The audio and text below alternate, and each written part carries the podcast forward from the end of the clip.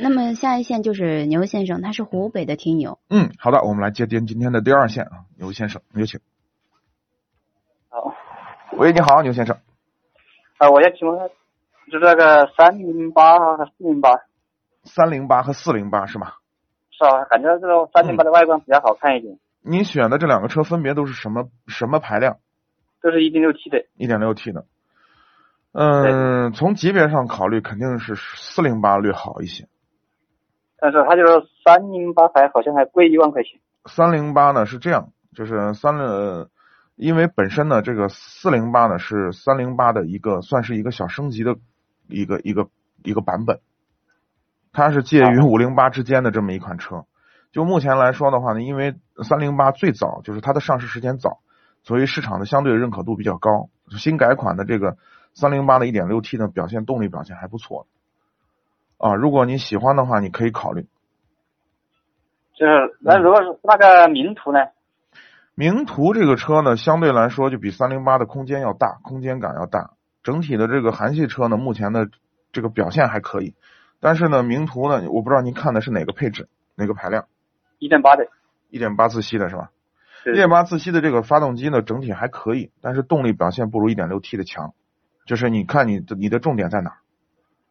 我就是我发现本来我刚开始看到安克赛拉，安克赛拉那个后备箱太小了，啊、后备箱显得有点小，但是那个车嗯运动性还是比较好。是吧？就是感觉那个后备箱比较小，嗯，后排我都不还不是，关键是后备箱小了。后备箱小。嗯，对对对，对，就是如果四零八稍微大一点的，就四零八跟那个名图，嗯。就是长期用的话，哪个还是比较好一点，省心一点。嗯，如果这两个车的话，我呃是这样，其实差不多，整体上差不多。如果你觉得三零八好看，你就买三零八就 OK 了。反正那是很， 我是感觉好看一些，这个嗯关、关键这个一万块钱值不值得？嗯、其实区别不大，没有什么太本质的区别。就是我看它三零八配置啊、嗯，外观啊，都要好看一点。因为重新设计嘛，你要知道这个新车重新来了以后，它肯定是价格是相对来说是从高往低慢慢的一个降价的过程，所以一开始它也不可能这么便宜一下子。但是四零八呢，就是外观没那么好看，但配置稍微要低一点点。对，那就如果说你觉得多余出来的这些配置值这一万块钱，那对你来说就是有价值的，它好像空间我感觉也差不多，好像是差不了太多。是的，啊，我我我我也去看了一下，好像差不多。对。但是如果那个名图的话，跟三零八比的话，后期后期用的话，小毛病啊名图的小毛病比三零八要少。要稍微对，就是韩系车的最大的特点呢，就是它的就是壮年时期啊，就是在啊三五年之内，它的小问题很少，它可以跟日系车去媲美，就是呃就是问题很少，小毛病也很少，然后燃油经济性表现都还不错。但是呢，就是说这个这个有有两个问题，第一个呢，这个车的耐久度，就是韩系车的耐久度不是很好，就是开过五年之后，就十万公里以后，你就看你就觉得这个车，嗯，会有产生一些异响，就是有点松散的感觉，就底盘上不是那么紧实了。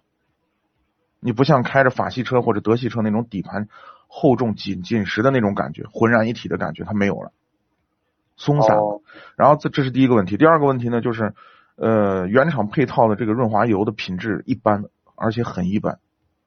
就是如果你我建议你买韩系车的话呢，呃，就是这个脱保了以后啊，为了避免麻烦，脱保了以后，把你的这个润滑油用更好品质的润滑油来来来来代替，代替原好厂的好，啊、这这个我我以前你节目有我也听你说过。对对对，因为我身边有很多的朋友都是在原厂一直一直保保保保保到就是十五六万公里就开始烧机油了。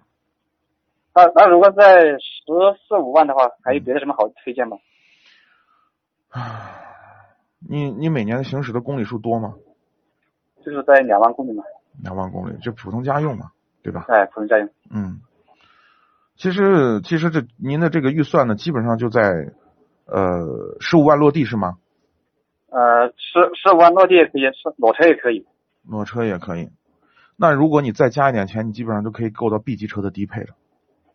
你这个钱其实很尴尬，就是你你要买 A 级车，你能买到配置不错的，但是呢，你你要买到 B 级车呢，买到 B 级车的低配，就相对配置比较低，刚好是在这个中间坎坎上。